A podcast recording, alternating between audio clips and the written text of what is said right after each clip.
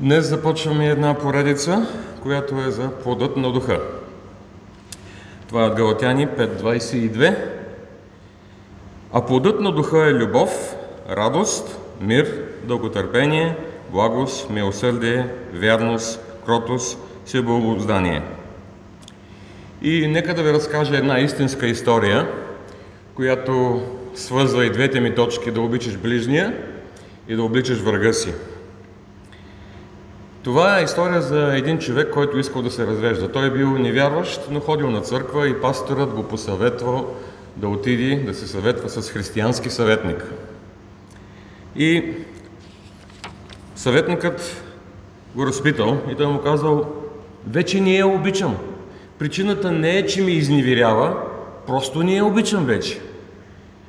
И той му казал, обичай, мъже, обичайте жените си, е заповед от Божието Слово, така че нямаш друг избор. Трябва да започнеш да я обичаш. И той казал, ма ти въобще а, не ме разбираш. Аз не мога да я гледам, не искам да съм под един покрив с нея. И той е казал, направете така. Разделете се временно за пробен период, измисли се да живееш в апартамента до нея. И в Библията пише, обичай ближния си.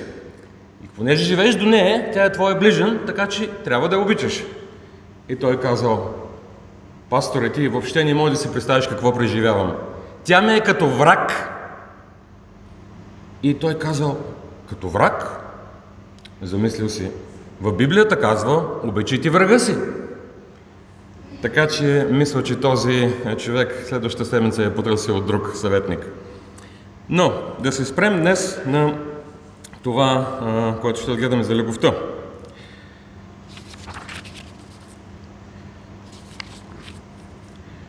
Миналият месец Иван ни говори за дарбите на духа. Сега ще разгледаме плодът на духа. И бих желал още в самото начало да забележите нещо много важно. В предишните стихове на Галатяни, от 5 до 5.19.22, а делата на плътта са явни, те са будство, нечистота, сладострастие, идолопоклонство, чародейство, връжди, разпри, вревнувания, яростни раздори, разцепления, зависти, пиянства, пирувания. Забележете, делата на плътта. Тук се говори в множествено число.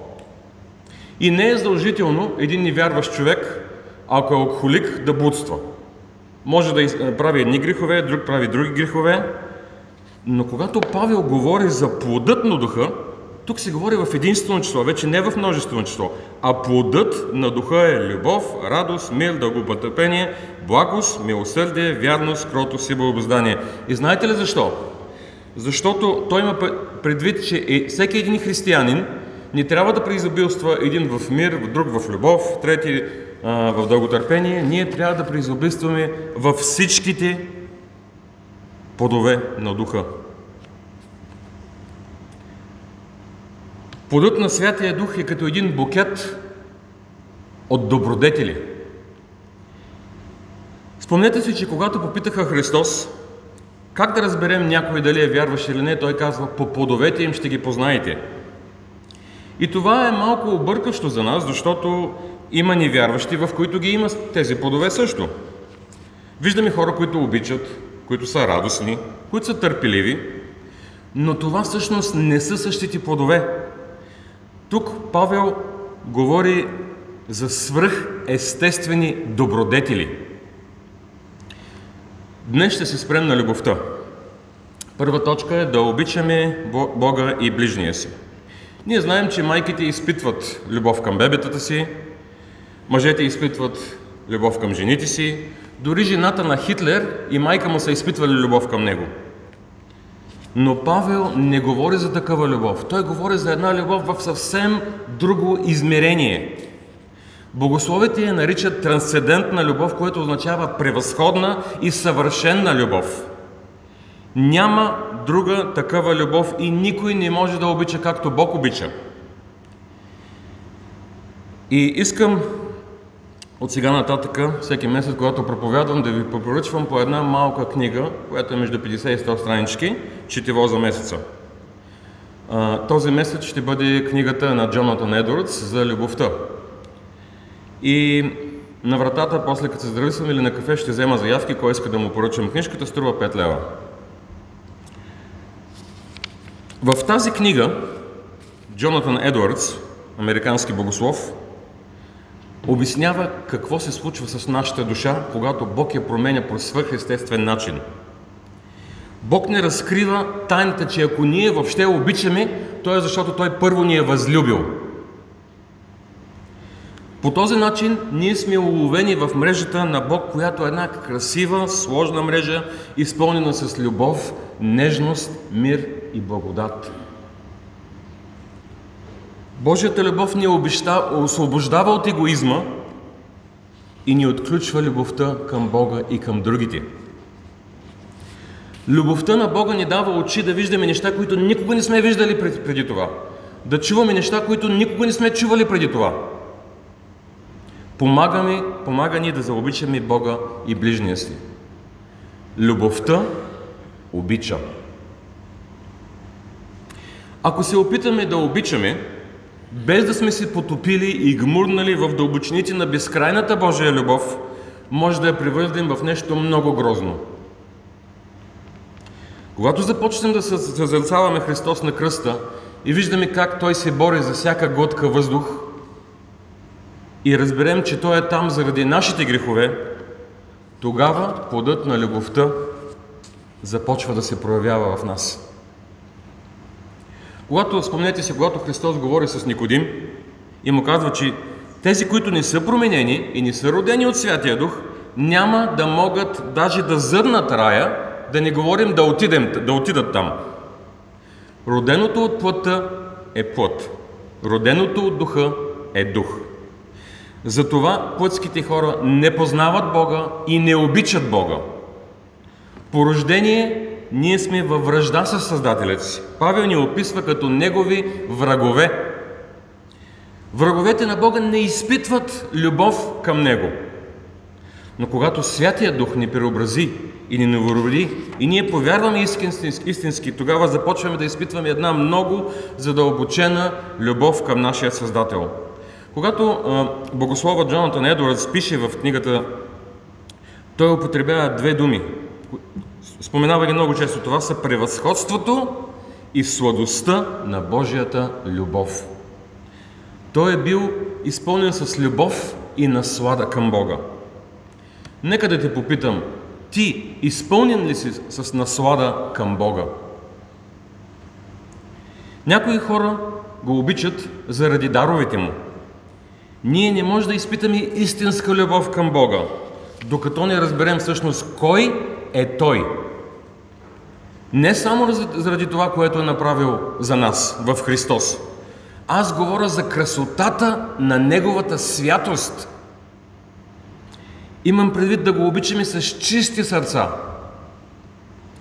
Френският богослов Калвин по времето на реформацията 16 век е говорил за разликата между добродетелите на света или светските добродетели и плодът на духа. Без свръхестествената намеса на Святия Дух, никой не може да изпита истинска любов към Бога. Направете си един тест със следните стихове, които ще прочетем и ще видите колко недостатъчни хора сме ние. Да прочетем най-известните стихове за любовта от Коринтияни. Това е 1 Коринтияни, 13 глава, 4 стих на 1651 страница. 1651 страница, Коринтияни, 13 глава, ще прочетем от 4 до 8 стих.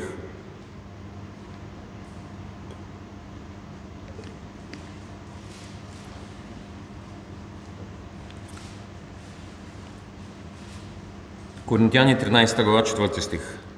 Любовта дълго търпи и е милостива. Любовта не завижда.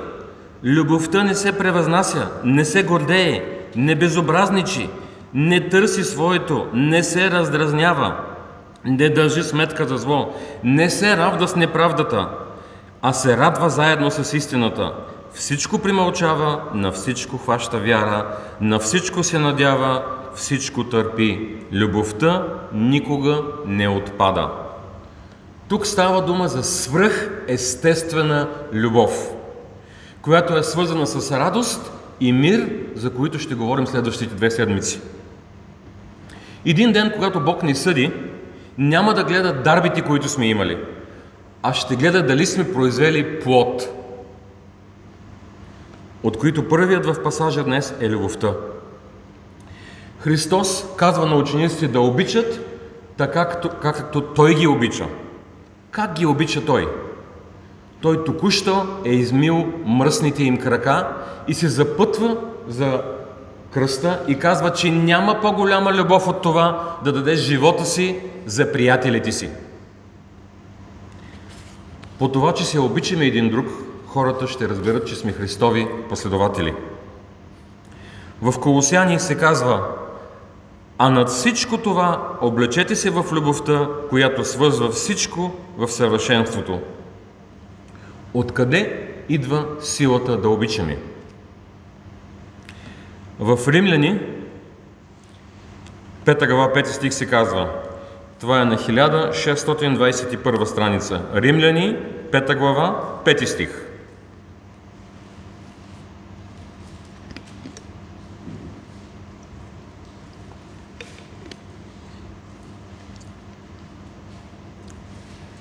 А надеждата ни в Бога не води до разочарование, защото Божията любов е изляна в сърцата ни чрез дадения нам Святи Дух. Ако ходим в Святия Дух, ще обичаме и познати, и непознати. Вижте как завършва молитвата на Христос в Йоан, 17 глава, което е на 1528 страница. Йоан, 17 глава, ще прочетем 25 и 26 стих на 1528 страница. Отче праведни, светът не те е познал, но аз те познах. И тие те познаха, че ти си ме пратил, а аз им възвестих Твоето име и ще го възвестявам та любовта, с която се ме възлюбил да бъде в тях и аз в тях. Ако живеем в подчинение на Христос, ние ще излучваме любов. И това е един доста изобличаващ стих. С това ли сме известни ние, евангелските християни, между хората? Така ли говорят за нас? Че евангелските християни са изпълнени с любов към всички. И това е вторият, трудният аспект от любовта, за която искам да поговорим. Втора точка е обичай врага си. Ако сте стояли комфортно на седалките си, сега ще започнете сигурно да се въртите наляво надясно и няма да може да се намерите място. Защото а, това, този пасаж от 6 глава на Лука е най-трудният пасаж в цялото Евангелие. Той е на 1458 страница, това е Лука, 6 глава, ще прочетем от 27 до 36 стих. Това е Евангелие от Лука, 6 глава, от 27 до 36 стих на 1458 страница. Но на вас, които слушате, казвам, обичайте неприятелите си. Правете добро на тия, които ви мразят, благославите тези, които ви кълнат, Молете се за тия, които ви правят пакост. И като желаете да правят човеците на вас, така и вие правете на тях. Понеже, ако обичате само уния, които обичат вас, каква благодарност ви се пада? Защото и грешниците обичат уния, които тях обичат. Ако правите добро на уния, с които правят добро на вас, каква благодарност ви се пада? Защото и грешниците правят същото. Но вие обичайте ни приятелите си, Правете добро и наградата ви ще бъде голяма и ще бъдете чеда на Всевишния, защото Той е благ към неблагодарните и злите. Бъдете прочие милосърдни, както Отец ваш е милосърден. Христос обобщава десете Божии заповеди в две. Да обикнем Бога с цялото сърце и да възлюбим ближния като себе си. Проблемът обаче е, че евреите не са смятали езичниците за ближния си – защото те смятали, че те не са от богоизбраните. Затова Христос използва един такъв радикален пример, като този да обичаме враговете си. И нека не се залъгваме. Всички ние си имаме врагове. Не всички са ни приятели. Затова Христос казва, правете добро на тези, които ви мразят. Това означава, това означава да обичаме враговете си и да им отвръщаме с добро. Благославяйте тези, които ви кълнат. Какво иска в нас плътското да направи, когато ни прекълнат? Да отвърнем по същия начин. Ако някой ни направи зло, отвътре първата ни реакция е да му отвърнем със зло. Но Христос казва да се молим за тях. И чух за едно американско служение, в което карали хората, ако имаш някаква връжда с някой и го смяташ за враг, да се молиш за него 30 дена преди да предприемеш каквито и да е действия. Така един човек започнал да се моли за врага си, молил си 30 дена и повярвал. Той бил невярващ. И дори започнал да служи на Бога след това. Станал служител в църква. Ние трябва да се отличаваме с нашата милостивост, милостивост, защото Бог е милостив към нас. Той ни е осиновил в своето Божие семейство. Ето думите за любовта, употребени в Новия Завет на гръцки. Сторги – любов между сестри. Ерос – любов между мъж и жена. Филео – любов между приятели – Думата обаче употребена тук е абсолютно различна. Тя е думата агапе. Това е всичко, което прочетахме от Коринтияни за любовта. Любовта агапе не е загрижена за себе си, а е загрижена за най-голямото благо на другия. Агапе не се ражда просто от емоции, чувства, познание или привличане, а е избор – Агапе изисква вярност, ангажираност и жертва, без да очакваме нищо в замяна. Тя не се базира на любов към някой, който е атрактивен за нас или е направил нещо за нас. Това е любовта на Бога към нас в Христос.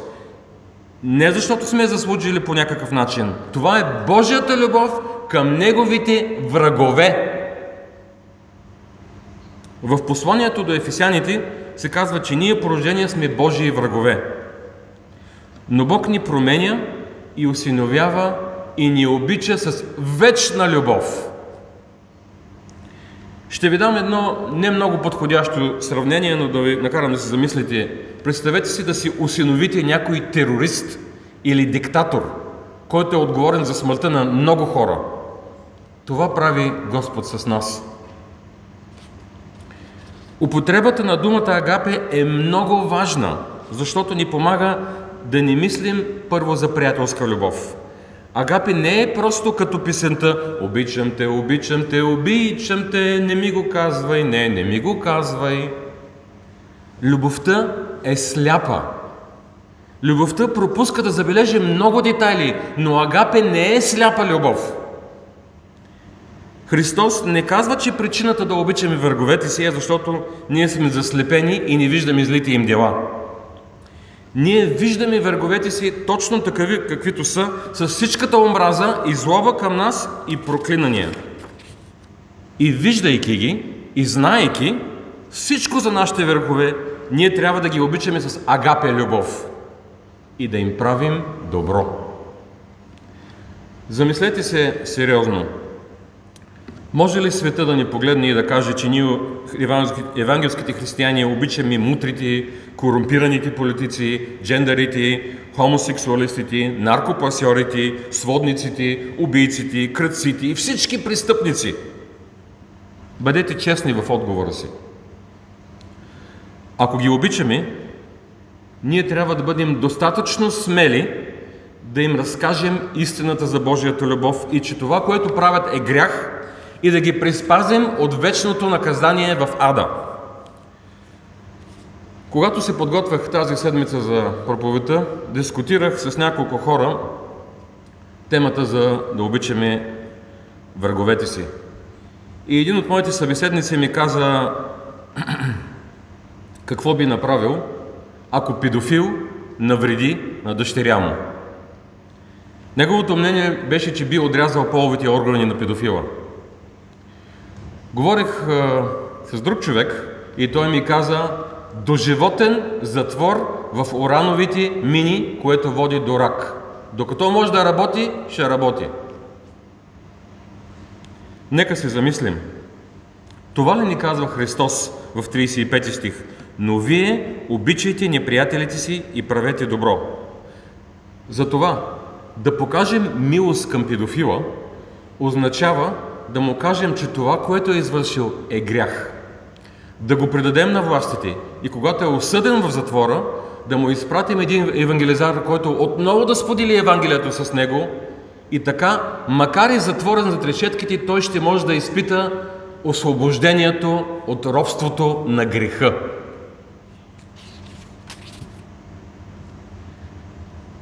В арабските страни режат ръцете на кръците. Това ли ни казва Христос в 36 стих? Бъдете прочие милосъдни, както Отец ваш е милосърден. Видяхте ли как този пасаж ни накара да се запитаме, ние въобще вярващи ли сме?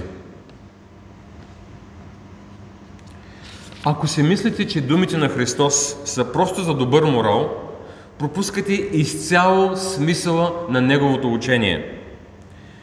Ако обичаме само тези, които ни обичат, нема заслужаваме да бъдем похвалени.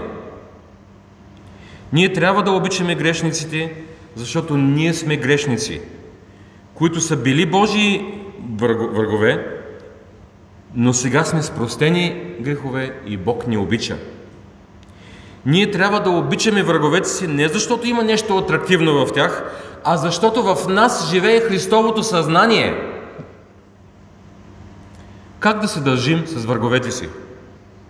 Ако някой ни направи нещо лошо, ние трябва, трябва да имаме готовност не да отмъщаваме, а да очакване да не направи нещо лошо отново и отново и отново.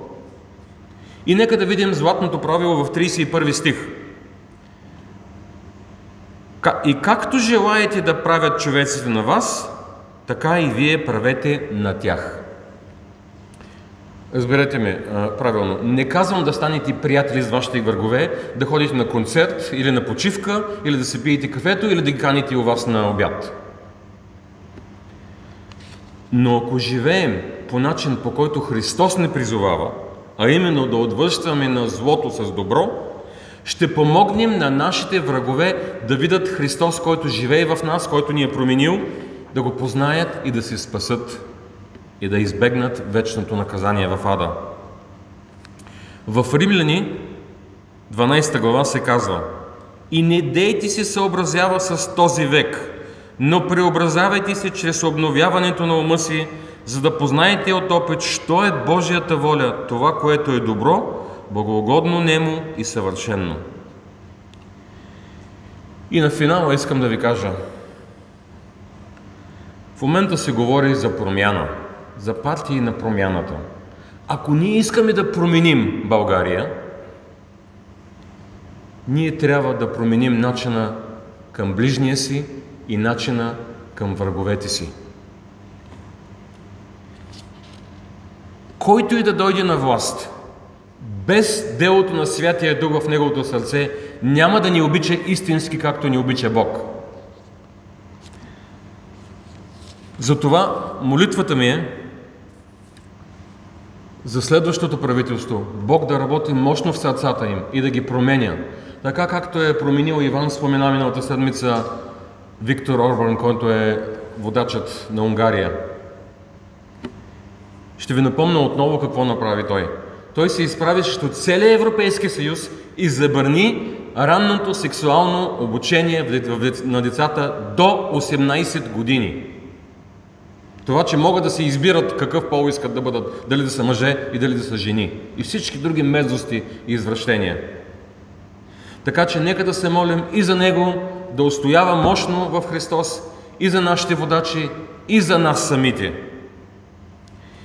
И знаете ли, така или иначе говорим за промяната и съм в малко музикално настроение днес. Спомняте ли си на а, Богдана Карадочева ли беше, не мога да сета, една песен Дано, дано. В нея се пееше Дано, дано, дано, дано, дано, дано, до всяко добро същество застане поне още едно. Тогава предвиждам, предвиждам такъв живот. И знаете ли, това е което искам да завърша. Всеки един от нас да доведе още един човек в църквата тази година. Както се казва, още едно добро същество. И да се молим този човек до година доведе, се, да доведе още един човек. И така да направим истинска, реална промяна в България. Като благовестваме и покажем на хората от света какво означава да обичаш. Какво е Божията любов и как ние трябва да обичаме. Нека да се молим. Господи, благодарим Ти за това, че имаме Божието Слово на разбираем за нас език.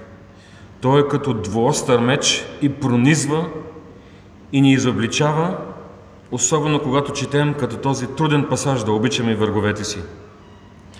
Господи, прости ни, че се проваляме всеки ден да обичаме както Ти искаш. Господи, изпълни сърцата ни с любов към Теб, към ближния, към враговете ни. Господи, обнови сърцата ни и ни помогни да се подчиняваме във всичко. Помогни ни да обичаме и враговете си и да ги водим към Христос. Помогни на нас, окаяните грешници. В името на Исус се молим. Амин.